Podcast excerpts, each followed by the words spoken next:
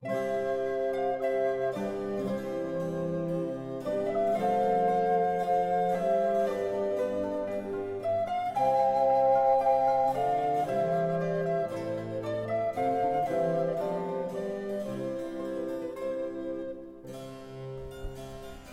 zijn hier aan het uh, Handa-klooster, uh, beter bekend als de Sint-Baafsabdij. Uh, Annelies, de Sint-Baafsabdij, gesticht door Amandus, klopt dat? Dat klopt, in de 7e eeuw, ongeveer gelijktijdig met de Sint-Pietersabdij. En dat is altijd een grote bron van conflict geweest tussen de twee Gentse abdijen. Wie was er eerst? Maar eigenlijk voor ons verhaal van vandaag is dat niet zo belangrijk.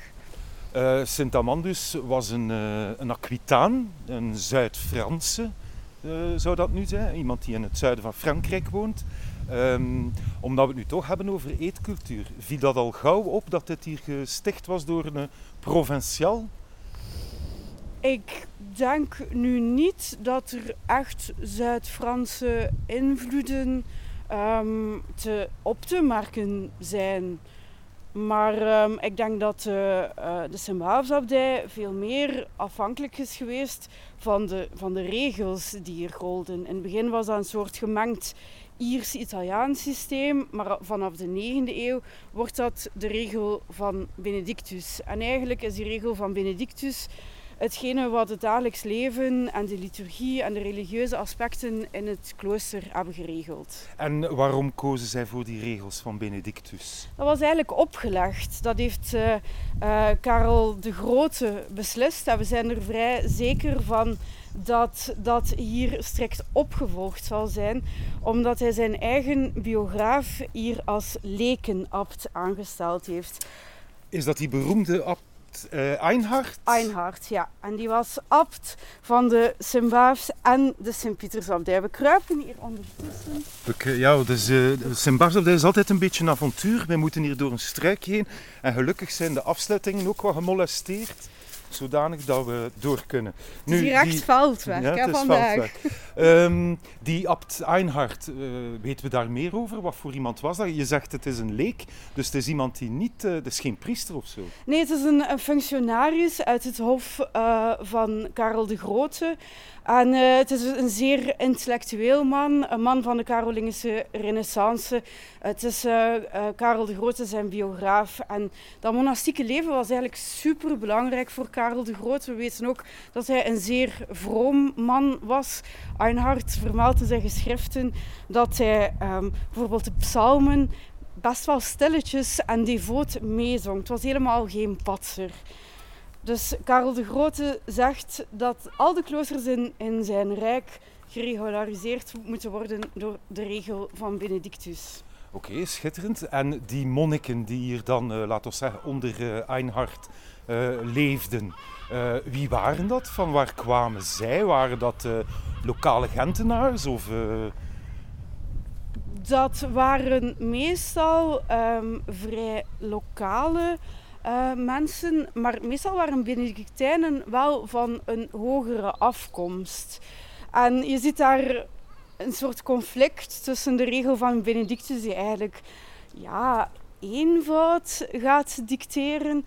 Uh, maar, maar later, zeker, zeker dan in de hoge middeleeuwen, zie je dat er hier best wel een rijkelijke levensstijl aangehouden wordt. Ja, en van rijkelijke levensstijl aanhouden gesproken. We zijn hier nu aan uh, eigenlijk het uh, best bewaarde stuk van de abdij, namelijk de, de refter. Ja, want we weten dat de abdij uiteindelijk uh, in 1530 ontmanteld is in opdracht van keizer Karel. Hè, de Gentse opstand. En dat was dus een van de straffen waarbij het Sint-Baafsdorp en de Sint-Baafsabdij voor een stuk ontmanteld werden en plaats moesten maken voor een Spanjaardenburcht. Maar uh, we staan hier aan die refter en wat toch wel enorm opvalt is uh, de, de grootte van die refterij is eigenlijk uh, immens. Hij is um, 10 op 40 meter ongeveer um, en hij is de grootste in zijn soort in België. Zegt dat iets over het aantal aanwezigen? Dat zegt iets over het aantal aanwezigen. Dat is altijd een zeer bloeiende abdij geweest. En het zegt vooral ook iets over de rijkdom van de abdij. Sint-Baafsabdij was immens rijk. Die hadden landgoederen in heel Vlaanderen en ook ver daarbuiten. Dus er kwam best wel wat geld binnen. En dat moest ook getoond worden. De Benedictijnen staan niet echt bekend om hun bescheidenheid. En ehm, zou ik hier, eh, mocht ik in die tijd geleefd hebben, Annelies, zou ik, uh, zou ik hier mogen komen eten bij de Benedictijnen? Zo eens uh, goed mijn voeten onder tafel komen Ja, dat kan. Dan kon je aanschuiven aan de tafel van de abt. Um, we weten dat er in de Sint-Baasabdij ook um, apart ingekocht werd voor die rijkelijke abten Dus um, dat, dat, was, dat was een aanrader. En je leest in de bronnen ook dat er mensen zich voordoen als rondreizende geestelijke om hier even de voeten onder tafel te komen schuiven. Ah, ik zou dus als acteur eventjes in de rol van een of andere geestelijke kunnen kruipen zijn. Ja, ja dat kan. Maar eigenlijk Noël zie ik jou meer als uh, kellenaar. En de kellenaar is de econoom van de abdij. Fantastisch, ja. De, de, ja. De man die de voorraden moet bijhouden. En uh, in, de, uh, in de regel van de heilige Benedictus wordt er zelfs beschreven hoe die kellenaar moest zijn. Laat horen. Um, is iemand uit de gemeente gekozen, wijs, rijp van karakter, sober en matig, niet verwaand, niet wispelturig, niet bars, niet traag en niet verkwistend. Ah, dat is een cv mij op het lijf geschreven. Ik denk het ook. Hè? Goed, wel laten we ons daar even verder op borduren. Ik ben kellenaar van de Sint-Baafsabdij. Ja. En ik moet dus over de voorraden waken. Ja, de voorraden van alles behalve het brood en de wijn, want die worden door aparte broeders beheerd. Ach zo, ja. Dus het was geen kwestie dat ik af en toe eens een goed glas wijn tot mij kon nemen, want dat zat niet in mijn uh, voorraadsopdracht. Nee, je mocht het niet uitdelen, maar je kreeg wel een prebende van 2,3 liter wijn per dag. Dus ik denk dat je wel goed zou kunnen drinken. 2,3 liter wijn per dag. Um, ga ik er dan vanuit dat de meeste monniken hier vaak in een soort van benevelde toestand uh, hun job deden? Dat, ze, dat was alleszins mogelijk. Um, ze konden die wijn ook verkopen. En eigenlijk is men in uh, Benedictijnse kloosters een beetje dubbel over wijn. Want langs de ene kant predikt de regel van Benedictus matigheid en dronkenschap is iets wat afgeraden wordt. Maar tegelijkertijd is men er ook van bewust dat men die Benedictijnse monniken het drinken van wijn niet kan ontzeggen. Wijn is van enorm groot belang voor de inwoners van de Sint-Baafsabdij. En zij konden het ook tolvrij invoeren. Zij konden het tolvrij invoeren uit schrik van Poitou of het Rijnland. En ze konden het daar, daarna dus ook verkopen. Wat dan in een oneerlijke concurrentiepositie tegenover de handelaars in de stad zet natuurlijk. Ja, ja, ja, ja, dat was dus uh, duidelijk een beetje concurrentievervalsing. Ja, ja, ja. En, en daar zijn conflicten over. En je ziet dat, dat verschillende machtshebbers de abdij dan zelfs bevestigen in dat privilege. Dus in die tijd won de abdij meestal? Ja, ja, ja. En tegen de 15e eeuw zijn de machtsverhoudingen met de stad wat veranderd. En moest de abdij een soort uh, afkoopsom geven aan de stad. En op een gegeven moment is die zelfs zo groot dat ze daar het schepenhuis van de Keuren mee kunnen financieren. Dat is het oudst bewaarde gedeelte van, de, uh, van het stadhuis. Ja, het staat er dus nog altijd, dankzij de wijn van de monniken van de Sint-Baafsabdij. En het zegt iets over de hoeveelheid wijn die hier... Uh, ja. ja, op een gegeven moment wordt er gesproken van um, uh, 30 karrevrachten per jaar. En op een karrevracht konden er 60 vaten liggen. Dat is massief veel. Dat is massief veel. Het is vooral witte wijn. Um, er wordt in een verhouding van 16 vaten witte wijn per vat rode wijn gedronken. Ah, oké. Okay. Ja. Dus uh, de Benedictijnen waren liefhebbers van witte wijn. Dat weten we nu ook al. Nu gesprek over invoeren. Um, ik heb altijd geleerd vroeger op de, op de lagere school al, hè, bij onze meester nam ons mee en die vertelde dan zo'n abdij, dat was eigenlijk compleet zelfvoorzienend. Klopt, hè? ja.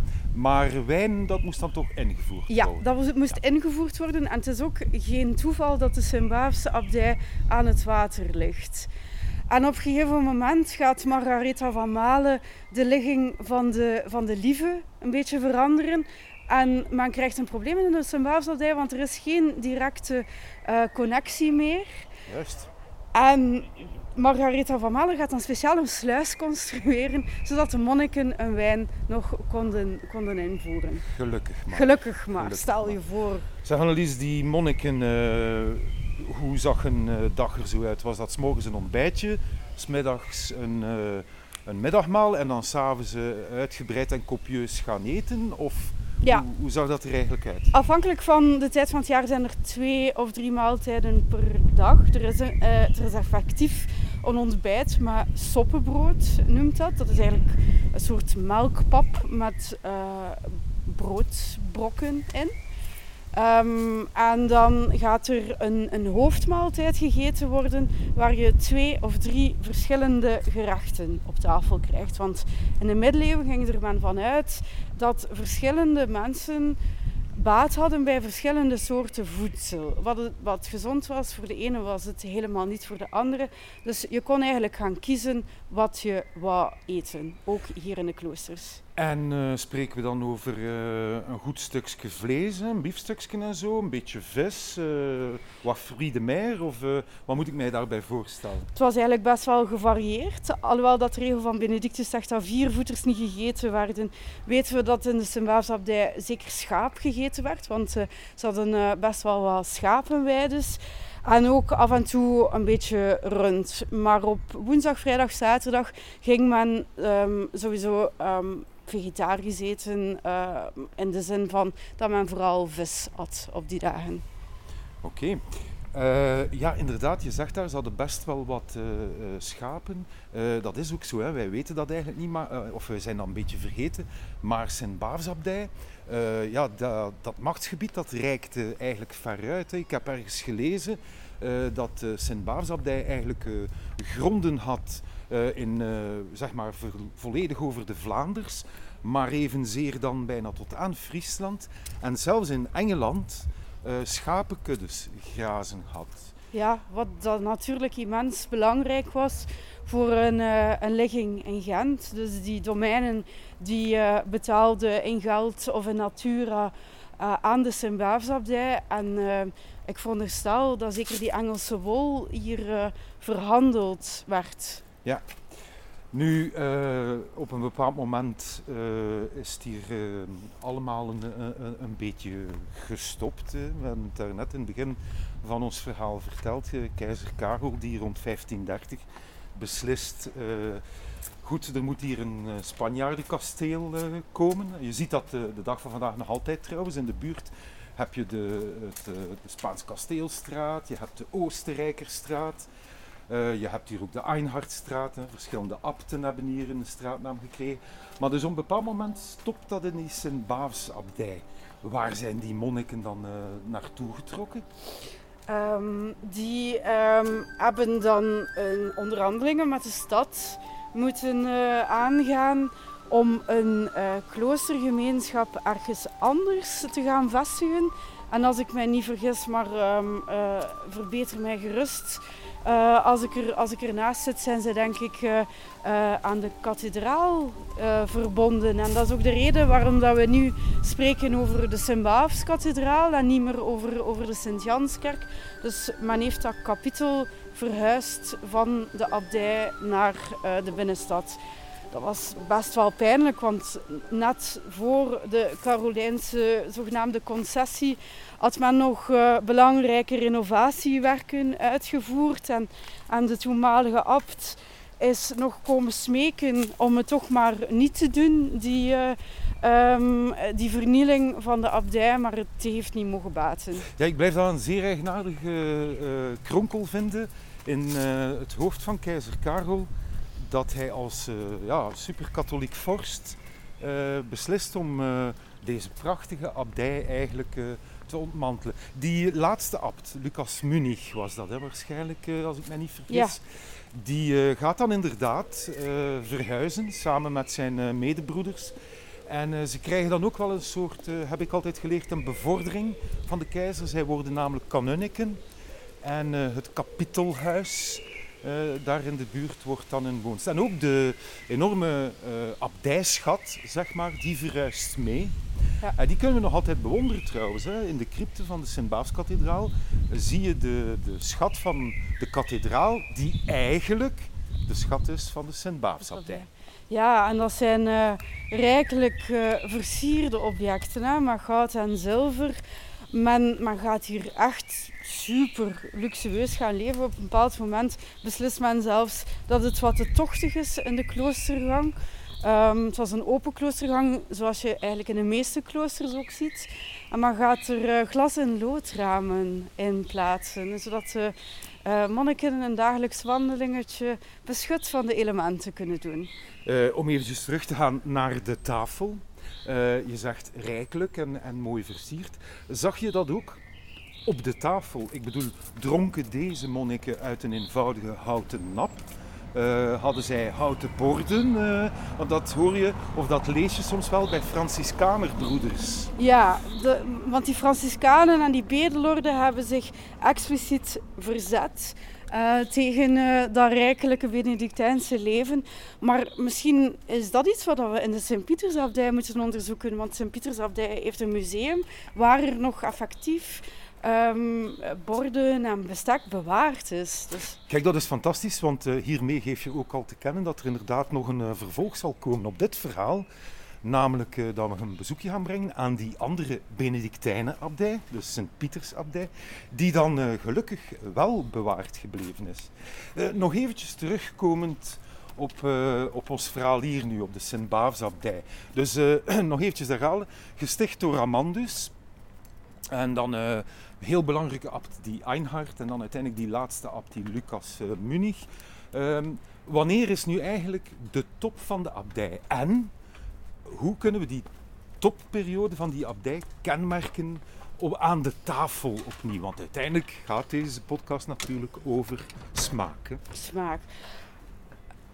Ik denk dat je de top van de abdij e- eerder moet zoeken in het aantal pelgrims dat er naar hier komen en de steeds belangrijkere bavo- en uh, lievenverering. Um, er, er, is eigenlijk, behalve de, de documenten over, over aankoop en inkomsten uit de landgoederen, um, en hetgene wat we uit de regel weten, niet zoveel bewaard over, over dat eten. Dat is, dat is vaak niet de moeite waard om dat op te schrijven. Dus we hebben, we hebben onze informatie, eigenlijk moeten we die samen puzzelen uit, uit allerlei bronnen waar dat we ze misschien niet verwachten. En een hele leuke bron voor het eten in zo'n Benedictijnse, Benedictijns klooster zijn de boeken waar de monastieke gebarentaal in opgetekend staat. Dus die monniken... Monastieke gebarentaal? Ja. Daar had een beetje moeten ja. uh, iets bij vertalen. Hè? Ja, dus die monniken hadden een gelofte van stilte afgelegd. En zeker tijdens het eten moesten zij stil zijn en luisteren naar de Heilige Schrift. En dan heb je een probleem als er verschillende gerechten op tafel staan. Want stel je voor dat je de zalm wilt en die staat te ver van jou en je mag niet gaan spreken en niet gaan zeggen van geef mij een keer de zalm. Ja. Dus men gaat een soort gebaren gaan ontwikkelen uh, waarmee dat je eenvoudigweg kan aangeven wat je wilt bijna een voorloper van uh, de dovengebarentaal. Dat is, dat is zeker zo, want die pioniers in de dovengebarentaal hebben, um, hebben ook geput uit die uh, symbolen die monniken gebruiken. En wat dat er opmerkelijk is aan die, die gebarentaal van de monniken, is dat ze zeer um, dicht staat bij het, bij het object. Bijvoorbeeld het gebaar voor brood, daarvoor plaats je je duimen tegen elkaar. Ja. En plaats je je wijsvingers en middenvingers ook tegen elkaar, zodat je eigenlijk een soort cirkel maakt, hè? een rond broodje. Ja. En voor een heel aantal ingrediënten, een heel aantal voedingsmiddelen, gaan we zelfs verschillende gebaren hebben. We weten dat er bijvoorbeeld um, verschillende gebaren zijn voor brood. Dus, dus uh, we zien dat er een zekere um, variëteit is aan, aan broden. Dus als je bijvoorbeeld vertrekt van dat gebaar voor brood, je maakt een rondje met je duimen en je wijsvingers. Als je dan je vingers in elkaar gaat laten glijden, ja. dan ga je een kleiner rondje hebben. Ja. En dat was het gebaar voor het brood tijdens de vasten. Oh.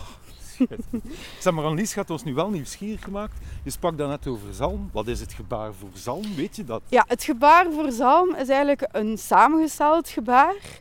Ehm, je begint met het gebaar voor vis. Dus je plaatst je hand verticaal. En dan ga je daar zo'n beetje een wuivende beweging van maken. Ja, zoals die de, staart van de zoals vis. de staart van de vis. Dus de, de, andere monniken weten al dat je soort vis wilt. En dan maak je het gebaar voor trots, wat eigenlijk een like is. Ja? Zo'n opgestoken duim. En dan plaats je je duim tegen je, tegen je kin. Zo om je kin een beetje op te heffen. Dus um, zalm, dat was, uh, in, uh, was zo een trotse vis, volgens volgens de uh, middeleeuwse gedachtengang. Maar schitterend. Het was dus eigenlijk uh, waarschijnlijk een, uh, een gedoe van je welste. Want ik kan mij zo inbeelden, je zit daar toch gemakkelijk met wat, met 50, 60 monniken aan een tafel. Ja, ja. En dan uh, al die gebaren. en werden die bediend of was er daar een soort van toezichter die dan uh, direct wist van ah, dat moeten we hebben. Of uh, waren dat, was dat heel broederlijk, zullen we maar zeggen. En gaf iemand het brood door en iemand de zalm door. Of zijn er daar eigenlijk, ja, was er een soort van keukenetiket of eetetiket? Er was sowieso in de Benedictijnse klooster het principe dat je broederlijk en solidair moest samenleven. Dus alle monniken moesten bijvoorbeeld ook in de keuken werken, moesten keukendienst doen. Um, dat, en dat eigenlijk om een hele grote en diverse gemeenschap toch harmonieus samen te laten leven. Je moet je voorstellen um, dat dat evengoed kinderen kunnen zijn als hoogbejaarde mannen. Um, die, die dan, dan eigenlijk uh, ook met een, met een zekere liefde en broederschap tegenover elkaar moeten zijn. Dus die zullen echt wel dat eten doorgegeven hebben. Goed, uh, om te beëindigen, Annelies, uh, alvast deze aflevering. Leven en eten in een abdij. Een aanrader? Als het iets voor u was, zeker. Als je het vergelijkt met het, het leven buiten de abdij, was er toch wel een, een, een zekerheid en een zekere luxe. Um, maar um, ja, je moet er natuurlijk alle, um, alle specifieke delen van het religieus leven bij nemen. Als je graag de nachtmis doet en het halleluja zingt, dan zou ik er helemaal voor gaan, Noël. Schitterend. Dit was aflevering 1 van Smaak. Wandelen en praten over eten met Annelies van Wittenbergen en Noël Kallebout.